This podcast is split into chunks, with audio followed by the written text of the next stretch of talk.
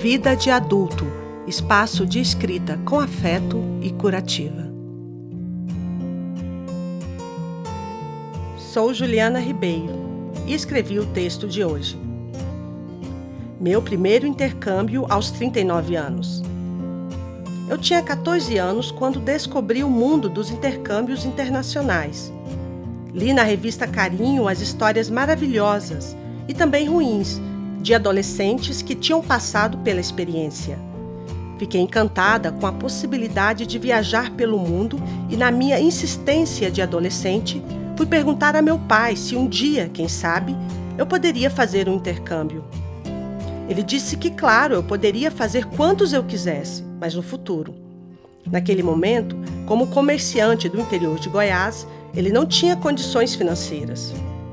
O tempo passou a ideia continuou me deslumbrando, mas por motivos diversos, só consegui realizar esse sonho aos 39 anos, quando eu mesma paguei os custos.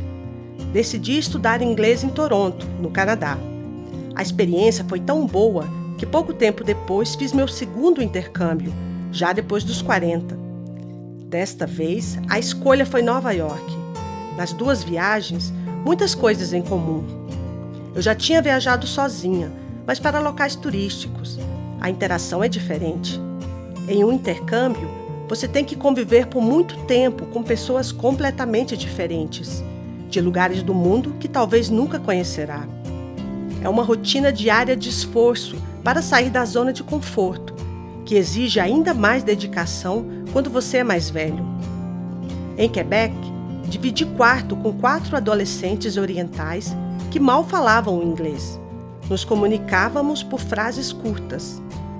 Na excursão da escola para Washington, o quarto foi compartilhado com três garotas muito jovens: uma turca, uma sul-coreana e uma russa.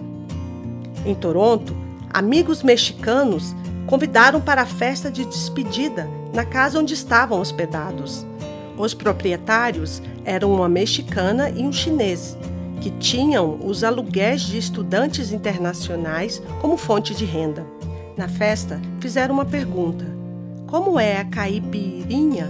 Resultado? Eu e uma menina de São Paulo fomos ao supermercado local e encontramos ipioca e limão. Terminamos a noite fazendo a famosa caipirinha brasileira, na festa regada a tequila e cerveja Molson Canadian.